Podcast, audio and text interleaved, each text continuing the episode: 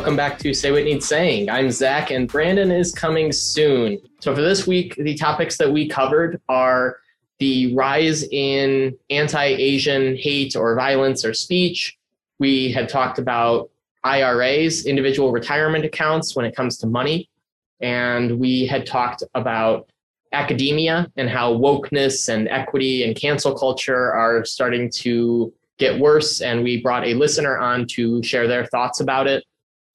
And finally, for religion, this time we talked about Christianity. We brought on Dylan from the Bible Conversations podcast and allowed him to talk about both the good and the bad of Christianity. So he shared a bit of what Christianity means to him, why it's good.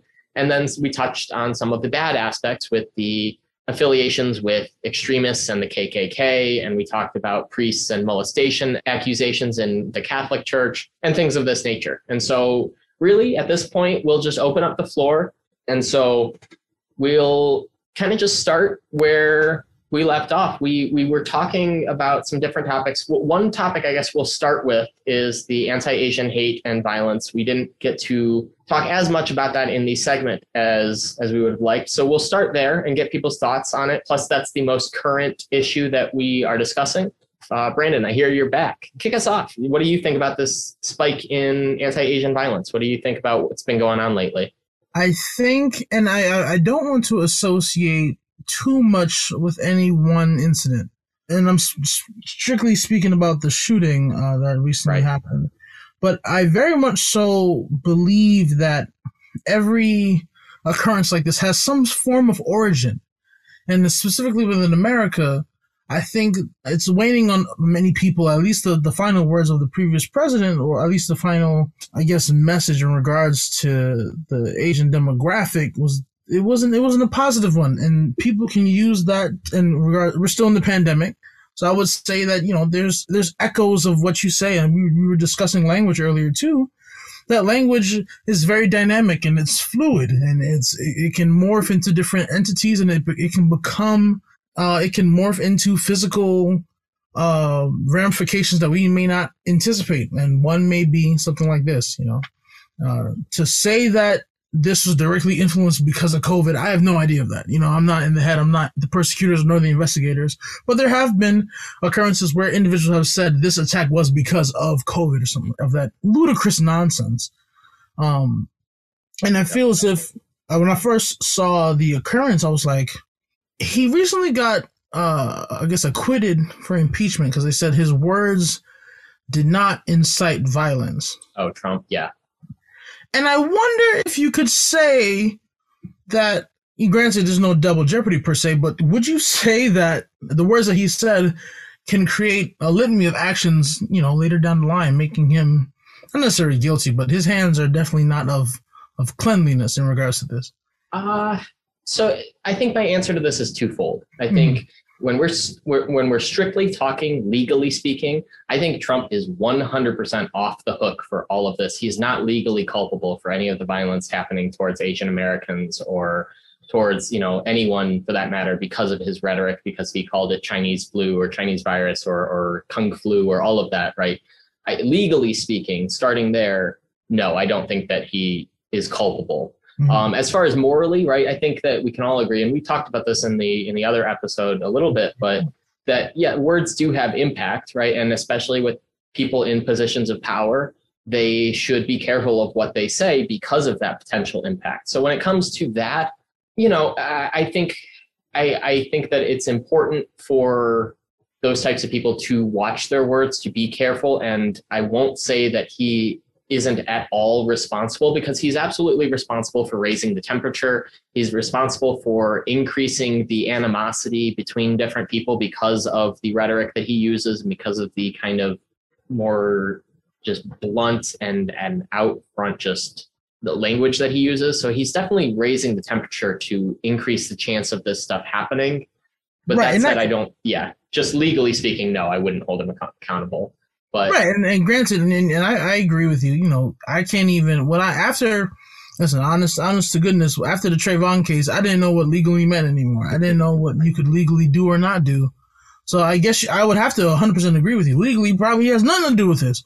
But raising the temperature, either that can either that can melt salt or boil water. We don't know what temperature that raises in each individual person. That's that brings me to yeah. one of my, I guess, one of my uh, things I said earlier is that you know you never know the ram- full ramifications of what you may do or say. You know. Mm-hmm.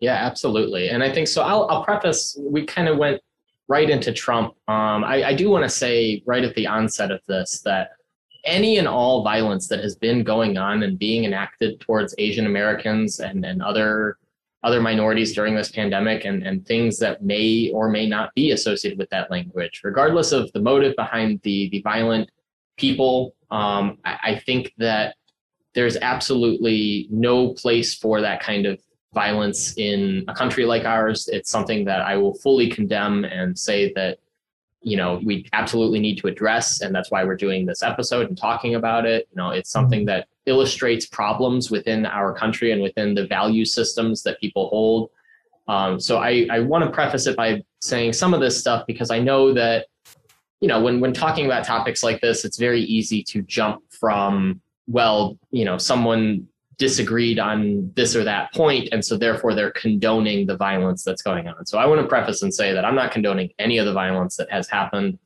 um, and i think that every single person enacting them is awful and horrible. And you know moving back to that atlanta shooter i think you know I, i've made the decision i won't i won't fault anyone for doing it if they do it but i'm personally i'm not even going to say the dude's name while on the podcast right dude doesn't deserve fame on any level so, so yeah, when it comes to this stuff, whether or not Trump is quote unquote responsible for it, I think it is condemnable 100%. But yeah, let's, you know, I'm ex- I, I am excited to get into it because this is a topic that does need fleshing out and discussing a little more. I think that the, while we shouldn't focus entirely on him, I think the case with the Atlanta shooter is something that deserves some some discussion. Um, we already got one. It said hate breeds hate. And that's true. You know we we have this happening. When you rile people up with hateful rhetoric yeah it's going to lead to people being more hateful. Um, and and that's why these things have have ex- externalities with people in power. Um, other examples that have been brought up and i'm not trying to equate them when i bring these up. It's just i guess evidence for why i don't think legally speaking trump should be held accountable um, the shooting of Steve Scalise is one example where, you know, after Bernie's rhetoric around healthcare and how the Republican healthcare plan is for you to die and things like that. And then a Bernie supporter went and shot uh, Representative uh, Scalise. And, you know, there was a lot of rhetoric from Obama about police being systemically racist in the country and about how, you know, there are these issues. And then that there was a uh, Obama supporter that went and shot. I don't remember how many cops it was, but I think that it's it's important to make the distinction, and that's why I make the distinction in that what he said, what Trump said in this case, you know, some of the rhetoric around Asians was absolutely bad, um, but that that's why I make the distinction of legality. But right, and and rightfully so. We had another comment mm-hmm. early. Uh, it said, uh, "Would Trump be responsible if this shooting happened two months from now?" Two years from now? I don't know. Is is is the ramifications of uh, and I wonder. I, I kind of hesitated. I feel like someone else made this comparison and they got canceled. No, but did you say that uh, those like like it, it's because she did it is why it popped in my mind, not my direct organic thought. Would you say that uh, Hitler and the entire Nazi Party is fueling the neo-Nazi party of now? Would that be too extreme of an association? I don't think so. And it says, how much time should we give until someone is no longer responsible yeah. I don't know. People, a lot of people. Uh, I don't know. That's an interesting question. Yeah, no, that's a great point you made though about the Nazis, right? That's something that their like, rhetoric, their language lives on. Yeah, one hundred percent. Yeah, and the impacts continue. Yeah. So it's something that that it is important, and so you know, I I think we focus people focus very much on individual actions, and that's it's important to look at the totality, including things like rhetoric of public officials and, and of the president and things like that. And that does play a role in some of these instances. Um, I do think that jumping to this Atlanta shooter, I think that the problem with that mentality of attributing blame and fault to things like racism and, and what have you is that then sometimes when there is no evidence pointing to racism as of yet, then that becomes the go to attributed motive. and then that is where you get into the cycle of well anything if it happened to lead to inequity in some level in this case in death in, in you know more asian people were killed by this shooter than non-asians targeted asian um, salons or spas right and so whether or not that inequity is due to underlying racism um, and so i think this is one instance where I, I think i'm not saying that there won't be future evidence that he is actually racist or that he had racist motives because there may be, right? We may find out more. We may have a greater investigation and find out more about his motives. But even in instances like this, where you know the the guy even came out and said that it was more about sex and sex addiction, quote unquote, um, right. it's still an excuse. It's not. I'm not saying that it excuses his behavior at all, but there is some evidence pointing towards the motive not being racist, and there's no evidence currently pointing towards the motive being racist. And so I think that it is important for people to make that distinction, right? Is that not everything, just because these incidents happen and just because a lot of them are, um, you know, racist in, in motive, that it isn't all of them. Right. And, and I, and even looking at, you know, even looking at the situation, I was like, it's difficult to pin this on something directly as like, it's not, you don't need you know, many groups that, you know, want to cancel or want to bring awareness to different um, entities. To find things that are racist, you don't have to search that hard. For this one, I'm kind of like, ah, because there's, you know, a lot of people say, you know, why is this occurring? Why does a white man go shooting something, a lone wolf thing, when everything else has to do with a group? And I was like, this one might be lone wolfy because you don't see that. Uh, either you don't see the rhetoric or you don't see that occurrence happening to this demographic of people, and that idea isn't shared by the majority. So I would say this one is a bit lone wolf because of what we're dealing with now. Is why I would associate, and because of the other crimes, is where I would make those associations. But this one isn't as black and white, no pun intended, as the other ones. Yeah, well, and I want to address one of the comments that we got. It says it was an attack against Asian Asian women. This was a hate crime against Asians and women. Why didn't he kill girls at the strip club if it was about his sex addiction? He should have gone to the strip club or a local neighborhood brothel if it was about his sexual frustration, just saying. And, you know, so as far as what his motives for choosing those particular places were, um, again, right now we don't know. And so that's what I'll preface this by saying is we don't know. But there is some evidence pointing to why those ones. So this is this isn't me. This is USA Today because I'm going to say this and someone's going to be like, "Oh, how the hell do you know that?" Um, all three of these salons were listed on something called Rub Maps. It's a database and, and website that is used for people to communicate about the ability of these places to perform sexual acts. Right? They will leave comments and reviews of these places that say it's quote unquote full service or oh, that they will give you a happy ending, you know, whatever. I've never heard of this Zach. Right. I have never heard of that. Right. No, and neither neither had I before reading into this case. But that said, you know, he may not have gone to the strip club or the local neighborhood brothel because he was looking on this site and potentially even attending these places, going to these salons, you know, if they were, and again, I, I don't want to say there's any hard evidence that these salons were engaging in these kinds of behavior, right? Because we don't, just because it's listed on this site doesn't mean anything at the end of the day. It could be false allegations. It could be that in and of itself could have some racist motive, right? Maybe someone put it in there because, oh, look, there's Asians in a salon. Maybe they'll give me a handy. And so we don't know.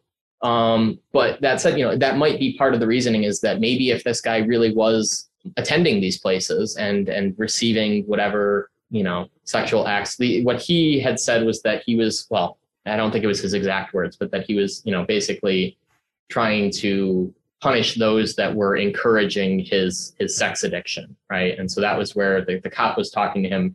The cop then found out what this motive was, and then the guy had told the cop that he was having a bad day and this was why he did it. And then the, the cop, in very very less careful manner than he probably should have been, then reiterated that to the public and was then kind of canceled for that. That was very foolhardy on his it, end. Yeah, it was kind of bad. I don't, again, I don't blame him personally, right? He was just kind of reporting what he heard. He was saying that, look, this is what the guy says. Um, he probably could have done it in a little better way to not get uh, get the impression that he did. But you know, just this idea of the court of uh, public opinion playing a role in these things. We got a comment that says whether it be sex addiction or racism or whatever the underlying intentionality may be, it doesn't absolve him from first degree murder. Absolutely. Correct. And so that's that's why I think it is important to say that, that either way, he did a vile, horrible act and he deserves to go to jail for it. And he likely will because there's a very good case about it, right? But the problem then comes is are you going to charge him with a hate crime or not?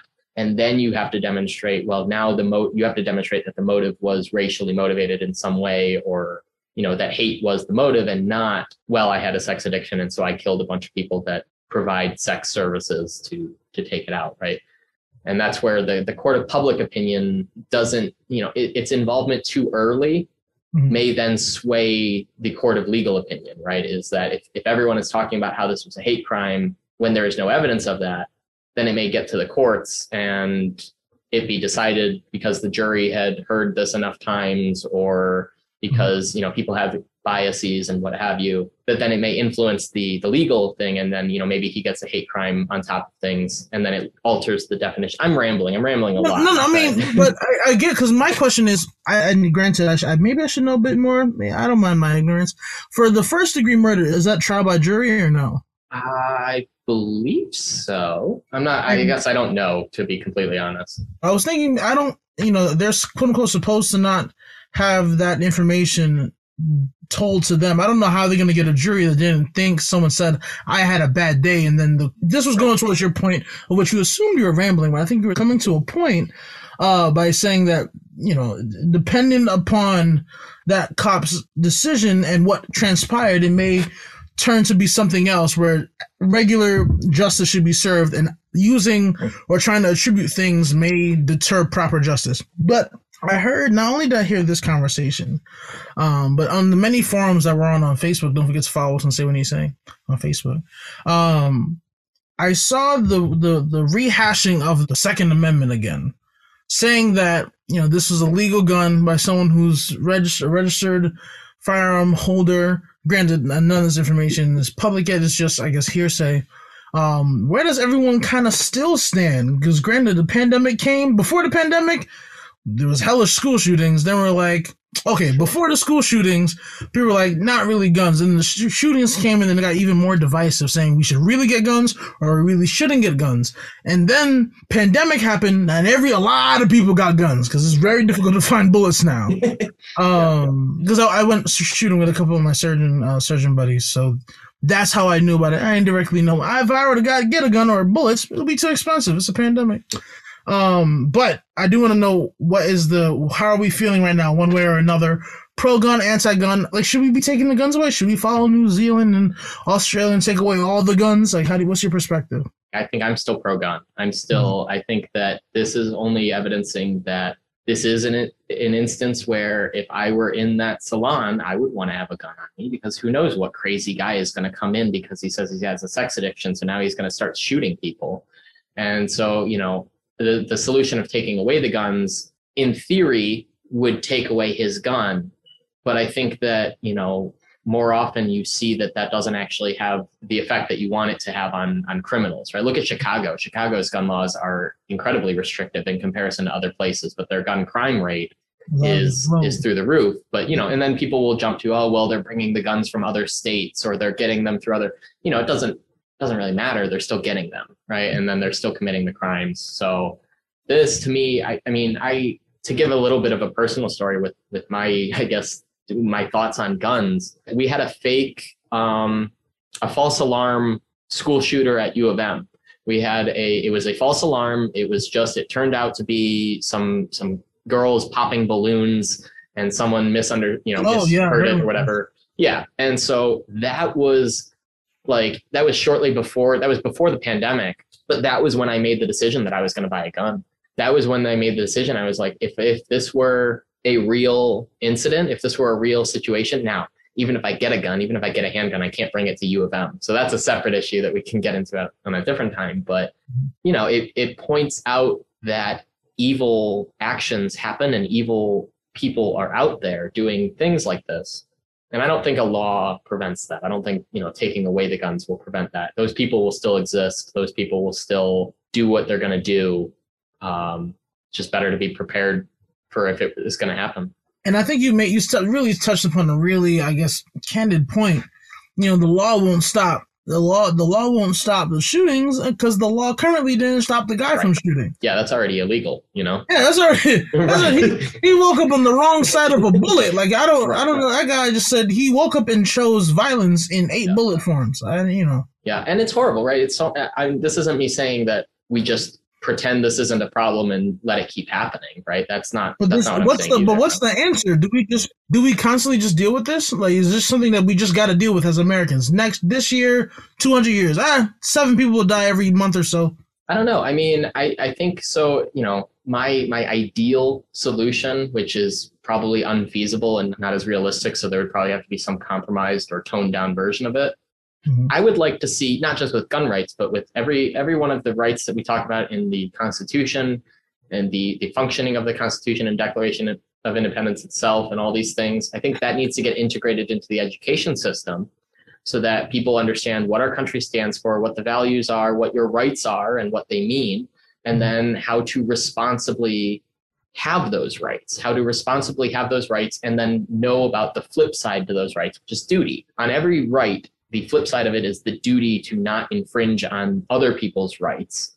And that means that if you have the right to bear arms, well, you also have the duty to not use those arms against other people in ways that infringe on their rights unless you are protecting, you know, your own rights. Mm-hmm. And so I, I know it's controversial. It's probably not the answer that a lot of people would like to hear, but I'd like to see some incorporation of education surrounding guns incorporated in public education because we have rights specifically pertaining to them. Same thing with free speech, right? This isn't just with guns, but we should talk about free speech. We should talk about due process in school more than we do right now. We should talk about what we have these rights to. Yes, and like someone said in the comments, not just guns, but self defense, right? Appropriate use of guns, appropriate use of free speech, and appropriate use of all these rights, right? Because there are times where you can't say anything because sometimes it's illegal, right? Sometimes it's slander, sometimes it's in, you know, inciting violence, and you don't have all free speech. But and sometimes it's not okay to use a gun because again, you're, you know, you're doing it in a way that's going to infringe on someone's rights. So yeah, I don't know. That's my ideal solution is to educate people, right? Educate people on how guns work. You know, most most gun deaths. I don't want to say most because I don't have the stats in front of me, so I don't want to misspeak, but a large number of gun deaths are either suicides or accidental deaths and things of that nature to where if the public was more well educated about how that gun works and what the implications of having that gun are you know it might be decreased a little. And so i don't know. It's at least part of the solution. What about you brandon? Do you think the solution is the is more of the gun ban route or do you think that there's some other alternative that we could do I don't think the gun banning route is going to do anything, especially with the amount of guns out there currently. Mm-hmm. If anything, it's just going to circulate, and you know, one I, I, and the police do raids and eventually take them away. I, I I do agree with the education portion though. When you said to educate, you know, the public school system to start about gun safety, I the first thing I thought about was like, you know, if the issue is with shooting and improper use of guns, improper use of sex and sex education is extremely or even more prevalent. We're not able to teach about that in school. Yeah. Well, and you I was like, the, sorry, go ahead. No, go ahead. Well, you just went to the range. Had you shot a gun before that? Uh, yeah. I wasn't a fan because it was a guy. Okay, so the first time I went shooting was uh my freshman year. No, no, no, maybe, my junior year of uh, at Baldwin Wallace University. Mm-hmm. And I was shooting, and I just so happened to be wearing like a hoodie and some glasses. And the guy next to me was shooting a thing that looked like my build, looked like me, and was shooting shotgun shells in me. I was like, you know what? I don't feel well. I'm gonna head out. So I didn't have the best experience that first time. Coming back, you know, it, when I shot it, it was, and I, granted, I was I was taught, you know, all the proper protocols, sat watched the videos and all that stuff. Um, but it was very interesting experience. What what did you have a specific question? Well, mostly, I mean, mostly what you were talking about, but I guess, you know, do you remember that first time when you were handling the gun, how you felt about it? Like how, how you felt handling it, holding it, shooting it, you know? The first time I handled, so my, my father is a retired correctional officer at Rikers Island. So he showed, he introduced me to a weapon and said, you know, this is a firearm. This is what it protects our home, but this also can take your life. It's very, like, he gave me that full on, speech of right. And I was just like, wow, this is this is this is a lot. You know, this is it's weird. But and I said it's a lot when I was younger, and then shooting. And we were shooting AKs and ARs and all these fifty five hundred dollar pistols and all this. And I'm like, I hate how easy it is to send something flying thousands of feet a yeah. second. Just, I mean, if you want to shoot eight of them, I'm like, wow, that is out of this. I feel like it's too easy to shoot, but you need the proper mindset. But you can't control for that. You can't. There's no background check for a bad day. Right, and that you know that um that mindset is important. I think that when you talk about the argument of well, the, the solution to a bad guy with a gun is a good guy with a gun, right? That's this, the, the line that's tossed out a lot of times. Not if the good guy doesn't feel comfortable owning or handling a gun. Because in that instance, the only person with a gun is the criminal.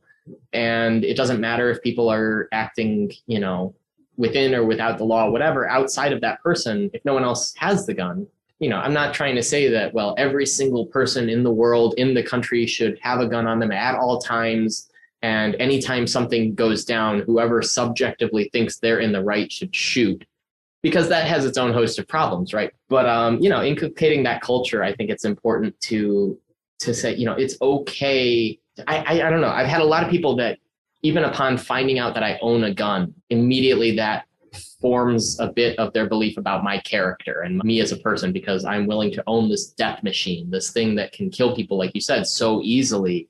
And how could I ever need it? I mean, maybe you need it if someone's going to come shoot up your salon. You know what I mean? Um, but yeah, we got another comment that said a lot of gun deaths are also temperament related, not just mental health related. And so someone gets angry or depressed and pulls out a gun, killing someone else or killing themselves. If a gun was not present, maybe the life could have been saved. And yeah, and that's true. And that's one of the bigger arguments for, you know, restricting gun access is that even people who, like you said, Brandon, there's no background check for a bad day right? Mm-hmm. There's even if you pass the check marks, even if you, you know, meet all the requirements and, and can own it, maybe then something happens that you are in a different mindset that you then act in a way that that could lead to, you know, crime or problems. But mm-hmm. I don't know. What do you what do you think, Brandon, on that? Oh, in regards to wait, which part exactly?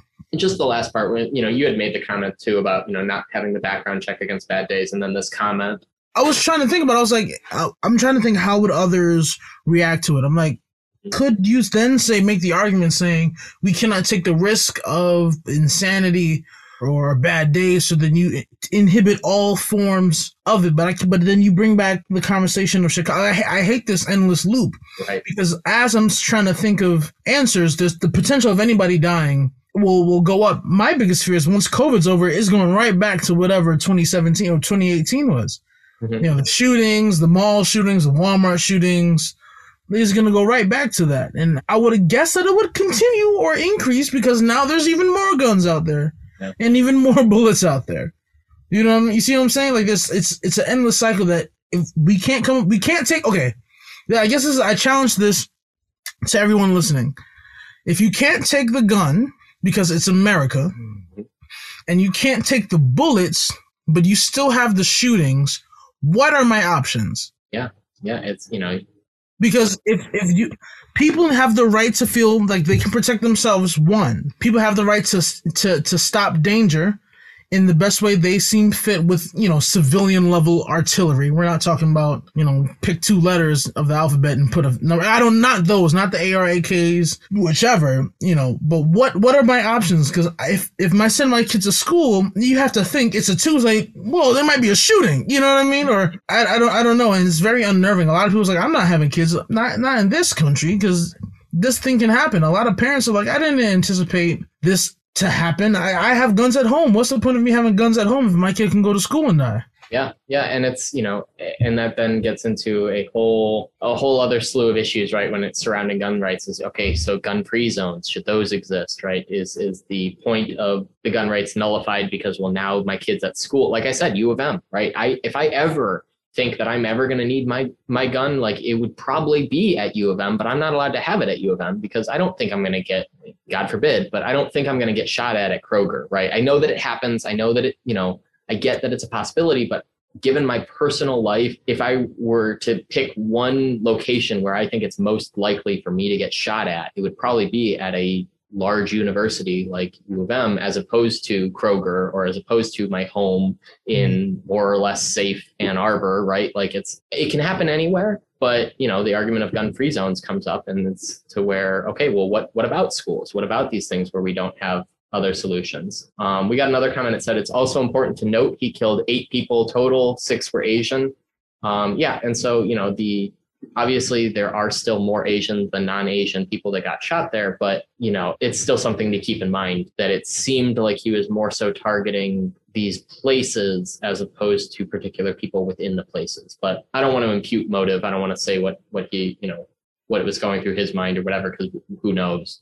Mm-hmm. um but you know we've we've given a lot of airtime for to this guy that, that did this horrible awful thing in, in Atlanta. I think we can move. I think we should move broadly to just the increase in these crimes in general, right? Because we've seen a lot of this just outside of this Atlanta shooting. We've also seen increases in violence against Asian Americans, and we have lots of people that have experiences with stuff like this. They're all over the news, right? These people that feel that they, they're either getting death threats or they're having people spray paint all over their business or you know, what have you. What do we do going forward? Barring this one per- particular example, which may or may not be specifically racist motives and you know whatever, it's just one anecdotal experience, right? So looking more broadly mm-hmm. at this instance, where we can absolutely look at the numbers and say that yes, this is increasing. Yes, violence against these people is increasing. What what is the solution going forward?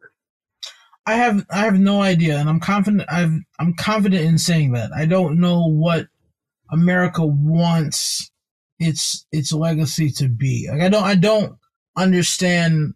Like we and I'm I'm just still harkening back on just the violence towards Democrat. I, I have to put it at an origin point, and in my head, I would have to attribute to this. I may be wrong, 100 percent wrong but I have to. No one just say, you know what? Mm, I hate the Eastern Hemisphere, and just took like I don't. I don't think that's where that rhetoric came from, or at least where that violence is coming from. Not all of it, but I think regardless of you know, let's. So if we take Trump out of it, for example, right? Let's say no one was calling this Chinese virus, and no one was calling this Chinese flu, and all this stuff, and you know. I still think. I still think, but the, even if he yeah. didn't say that, it would still be a thing. Yeah, and we can't, you know, obviously we can't speculate as to how much, right? Would it be less? Would it be more? Would it be the same? Who knows? But I think the second you tell people, even let's say that Trump approached this in the most boring, bland, informative way, yeah, he gets up and he says, "Look, you know, my fellow Americans, we've got a virus that has come in. Its point of origin was uh, was Wuhan in, in China, and it's now spread to multiple other countries. And we are working tirelessly to provide you with the best feedback, yada, yada, yada, and went on to describe, you know, how bad it is or what have you. The second he says, yeah, oh, it originated in China, you've got right. people that are now going to go out and shoot Asian people for better, you know, like it, it's not good. It's not, I'm not saying that that's something that we should value in our culture and, and that shouldn't necessitate changing. But like, you know, yeah, like, well, if you look at, you know, 9 11, the, the rhetoric from the public officials I don't know. I, I don't really people, remember. No, no, no. People. That's a great example. People still make uh 9/11 jokes with uh, specifically women who have who wear their head coverings. I'm like, yo, what? How? How, how did you make this association? We should be 20 years removed from this mentally. You know what I mean? Mm-hmm. Yeah. Yeah, so it's hard to say. And well, and plus it's happening in other countries, right? This is, this increase in violence is happening outside of America too. And so, you know, it makes you question, well, if it's happening there, is it because of some hateful rhetoric over there, or is it because of some larger issue that spans across countries, you know, including including some of these things? What would be know. the larger issue though? Oh, oh, we actually got a uh, comment. Yeah. It said, let's also talk about the selective bias of the media. Killings of six Asians are uh, consisted uh, anti-Asian, but affirmative action resulting in anti-Asian outcomes is yeah. rampant in universities. Yeah, so he's saying he's saying that killing six Asians is considered anti-Asian, but affirmative action is not considered anti-Asian. Um, yeah, I think that you know it's something that you run into this issue of the, the quote unquote model minority status that that Americans have put on Asians in a lot of cases throughout history. And so you you look at instances like affirmative action putting Asians behind whites and blacks as far as opportunity in certain cases, right? You look at uh, what was it, Yale, Harvard, they all had policies where you needed a higher score on your ACT or SAT to be considered if you were white, and then higher than that if you were Asian because your outcomes were so much higher. That yeah. Yeah, no, and it's something. So I was talking just as a small aside. I was talking to a family member. I won't I won't say any names because I, I know what I do is controversial and I don't want to out anyone. But I was talking to a young family member about this policy, about affirmative action policies regarding whites and Asians at these schools and how you need this higher score, you know, than if you were than if you were black. The sole reaction, like the, the immediate reaction of this person was that's racist. That's right. immediately immediate reaction. I was like, well, yeah, but like not by the current definition, not by how people are defining it right now. And so it's. But I think that tide yeah. will eventually turn. With everything, with everything in in regards to quote unquote the offense, it will definitely come to where all of that will be equal equaled out. But then it'll shift. I think it's just a, I think we're in a pendulum shift. I mean, I mentioned it. I hate mentioning previous things, but we've been we're on a reel since like four o'clock. Um, but very much so. Uh, I think it's just a swinging of perspectives and understandings, and may, eventually, maybe thirty years, they're going to do the shift where they abolish that ridiculous. That's an amazing benchmark. I never heard that. Yeah. Well, yeah, and it's you know the the problem we talked about this a little bit with the academia and wokeness and cancel culture and all that. The focus on equity, right, versus equality, I think leads to a lot of this. Um, we did get a couple other comments that I want to address. It says, "Well, you have it spread from media as well. Um, it lasts longer because it takes four years to make a movie or so, and then you have the knock knockoff movies and drown it down to lifetime."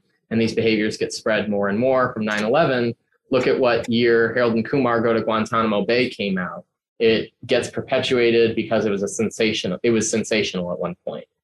Yeah. Um, and so then, okay, so someone someone is bringing us uh, a little bit back on track, which I appreciate. So someone says, okay, let's focus though. This is about killings and attacks against Asians. Trying to talk sideways is diminishing the impact of these attacks and have increased after Trump's remarks, but have always been a thing. Yeah, and so obviously, you know, you can look at the the instances and see that, you know, like we said, rhetoric does have impact, and there are things that can lead to increases in this violence. And yeah, you know, there there is a bit of, you know, while it may be a, a different standard that the media is holding for different things like affirmative action, it is kind of a different, unrelated topic. So, you know, we'll kind of swing back to what we were talking about previously. But yeah, you know, so going back to what we do, you know, going forward, I think that there's a lot of different things that need to be addressed. There's a lot of different values level issues and and problems.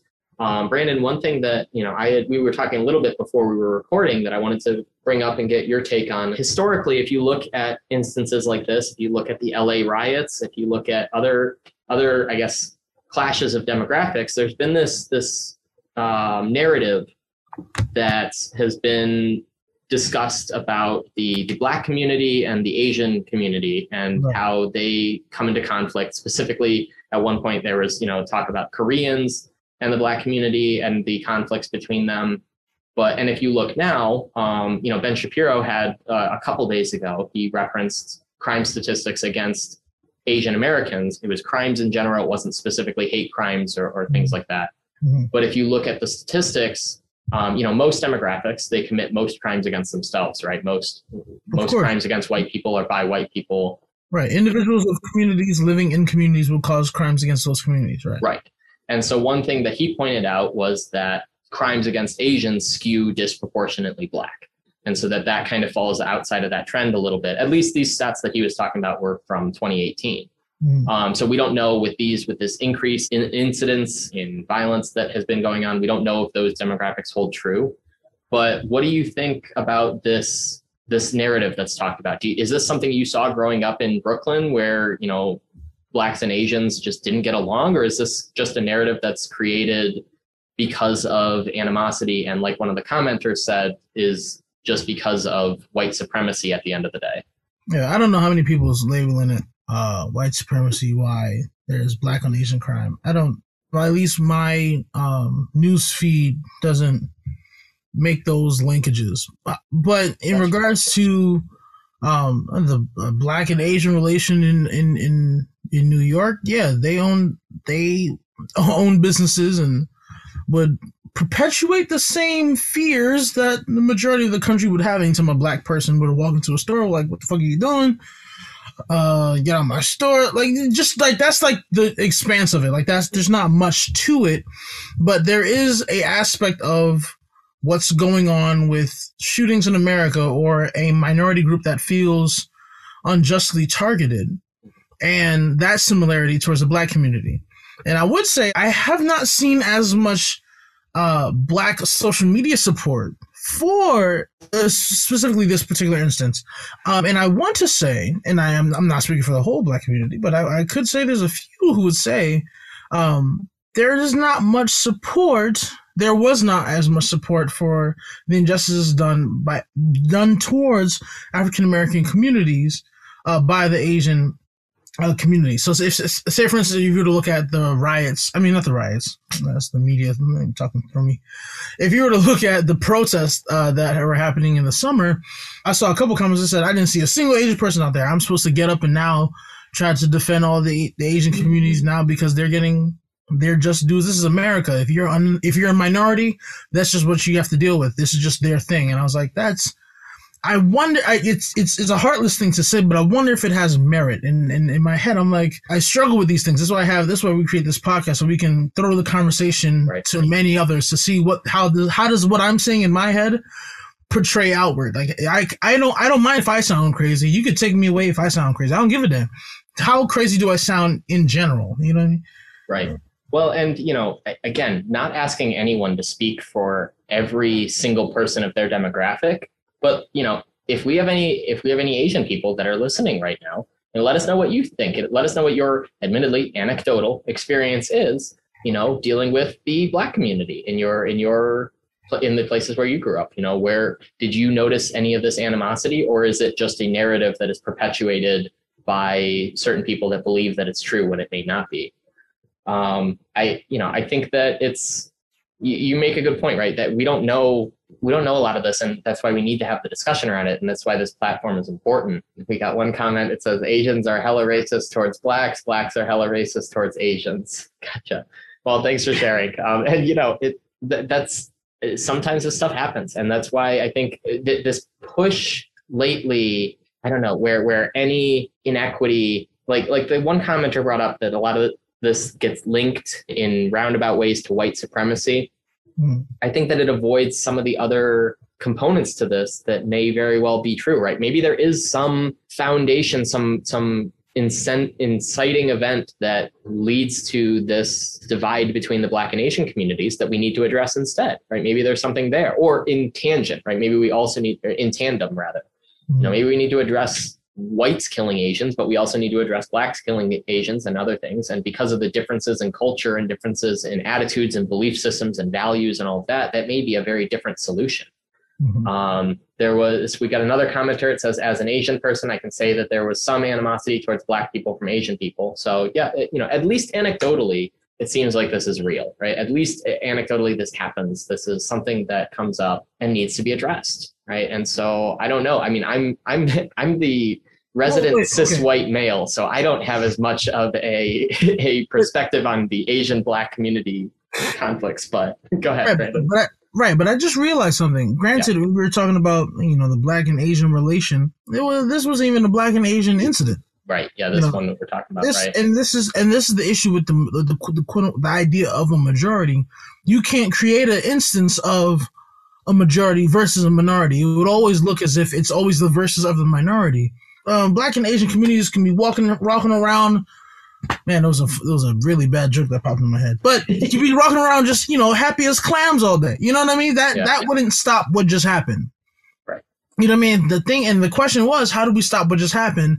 No one has an answer. We've been talking for a whole hour and not a. And we all have brains. We all went through school, higher education, couldn't come up with a single fucking answer for a bullet and and, and guns. So I think I don't know how to answer this quickly. That's the question. We create conversation to bring enlightenment. Mm-hmm. All we did was realize the black and Asian communities are shitty. They're not the best. They yeah. need to be better. They can be better. Mm-hmm. Uh, a lot, a lot more black people are tolerant now than they were in the '90s. I hope the same for the Asian community. Yeah. I don't know. I'm not Asian. Um, but it brings me great sadness, really, to to say that even the conversations that we try to actively think on solutions come with no avail. Yeah. Well, you know, at least for now, though, right? This is just one discussion. If every single person were to go and have a conversation with with one other person or two other people about, hey, look, do you see what was going on in the news? Do you see all this anti, you know, Asian violence? How do we solve it? And you know, what do we do? And then the other person you know you, you just you keep going you keep talking and maybe the other person does jump to oh well it's white supremacy we need to fix the white supremacy or oh it's just the animosity between the blacks and the asians and we need to fix that and then having had this conversation already that person the, the one out of the 10 that is on that side of the discussion can say well, you know what? I, I know that's a part of it and it's something that's worth discussing and maybe it's a part that we need to solve, but it's deeper than that, I think. And, you know, I know that because we were talking about this with on Say What Needs Saying and those perspectives were brought up and, and it's mm-hmm. something that's important that that we had to talk about, but you know, it's deeper than that. And so so yeah, I think that these conversations are what helps that. And you know, we may not, we're not gonna have a solution from this conversation. We're not going, we're, you know, none of us are really for one, we don't have the the position of power to actually enact whatever our whatever our hypothetical solution is, but also, you know, there's there's just a million different ways this can go. But but hopefully it at least starts the conversation so that other people can then talk and then eventually someone comes up with a solution.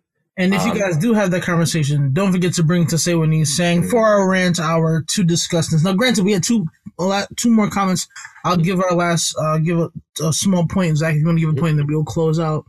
Yep. It says, um, this is the only way that we can prevent more issues from arising is to understand that each group needs to respect the other. I don't think it was disrespect that made him shoot eight people and kill six Asians. Um, it says it's ridiculous to say that it's because one group is having problems with another. It's an overall thing. I agree. I think it's an overall gun thing. I don't think it's an overall people thing because I think people generally have issues with people. I don't think he has an issue with the Asian community, or could he have? I don't know. Maybe it was just um, locational. I'm not sure. Yeah, I disagree. I don't think it's a gun thing. I think it's a values thing. I think that it's the the gun thing. Like obviously, the gun is involved because someone was shot with a gun um, but I think it's an overall values thing. I think when it comes down to when it comes to respecting the other person, you know, we can talk specifically with demographics, like, you know, mm-hmm. yes, Asians need to respect blacks and blacks need to respect Asians and whites need to respect Asians and whites need to, you know, whatever, all of that.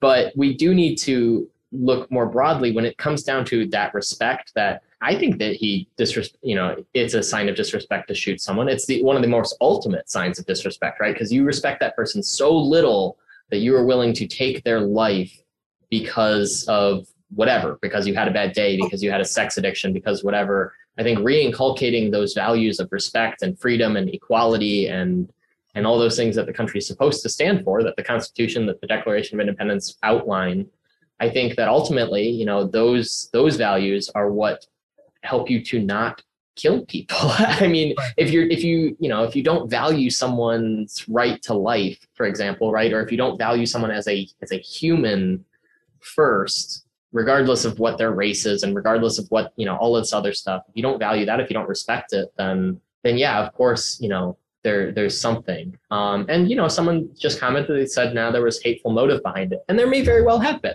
right? There may very well have been. Unaware, and I I mean if if they do it right, I mean not, not do it right. Uh, if they, if I guess if the lawyers do it in their favor, they complete insanity. Because this is more of like an insane, uh, an insane example. I don't, I don't, we don't see this often. Not the shooting aspect of it, but we do see the crimes often. I don't know.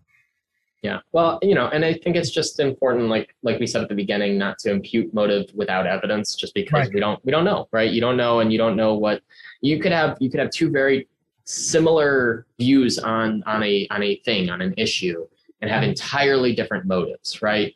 Um, let's take uh, what would be a good one? So let's say we were to take all of our um, manufacturing out of china.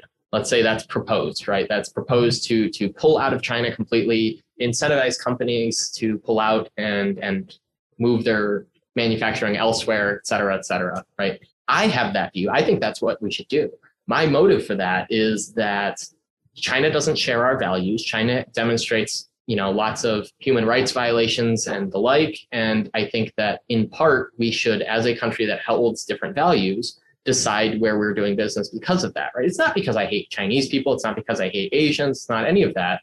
But I think that there's a an argument to be made to pull our manufacturing out of China for that reason, right? But you could have that same exact view if you just fucking hate Chinese people.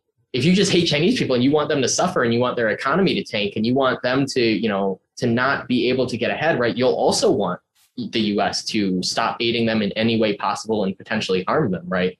So it's the same exact thing with very different motives. Now, this is a, a, an egregious act regardless of the motive. And I think that's what we need to focus on, right? And someone said, yeah, killing is a hateful act when it's not because you're defending yourself. So regardless of his motive, this is an egregious act. And so that, you know, is absolutely true.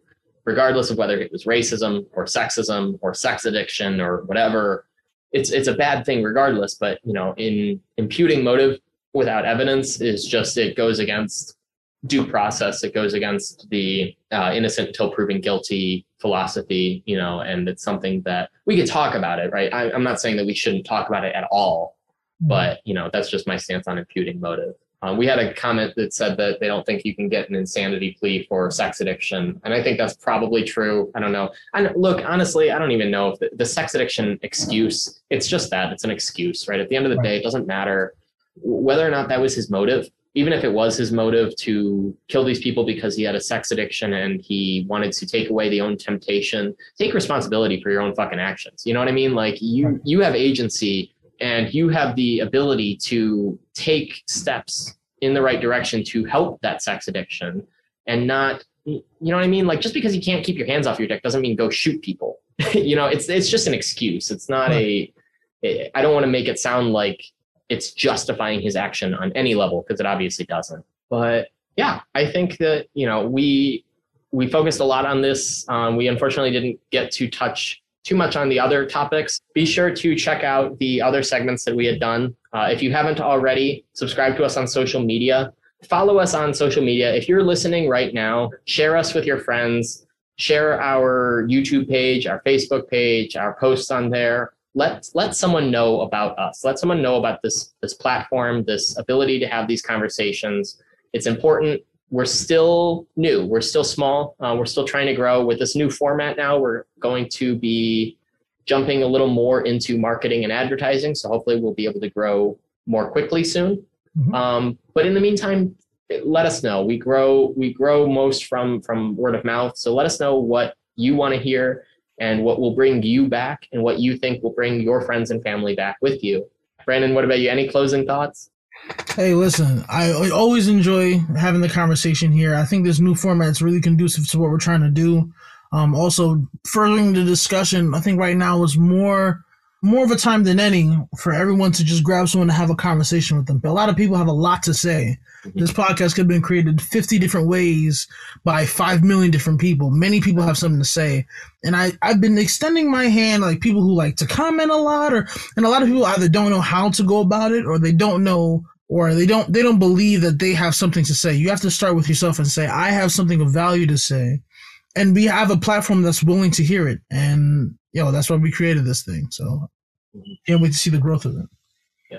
You said something earlier that I think is super important, and I want to re-emphasize that you weren't afraid of your ignorance when you made a mm-hmm. comment earlier, and that's yeah. super. That's the only way these conversations can happen. Like I said, I'm I'm not Asian, nor am I black, so I don't know anything about the conflicts between the black communities and the Asian communities. I'm not Asian, so I don't know what it feels like to have this increase in violence happening while it's people like me getting killed, right? I don't know what that's like. I'm I'm very ignorant of that. The only the only way I can learn about it though is if some black people and some Asian people hop in this chat and tell me and enlighten me a little bit, right? And tell me what it's like and what it feels like and what it you know whatever and then we can talk about the stats and we can talk about the factual portions because that's important too right and but yeah own your ignorance be willing to be wrong as long as you then can grow from it because that's the only way that we can have these conversations. Thank you everyone for coming to Say What Needs Saying again. And I urge each of you to check out the financial uh, portion, our money yes. talks portion. It is beneficial.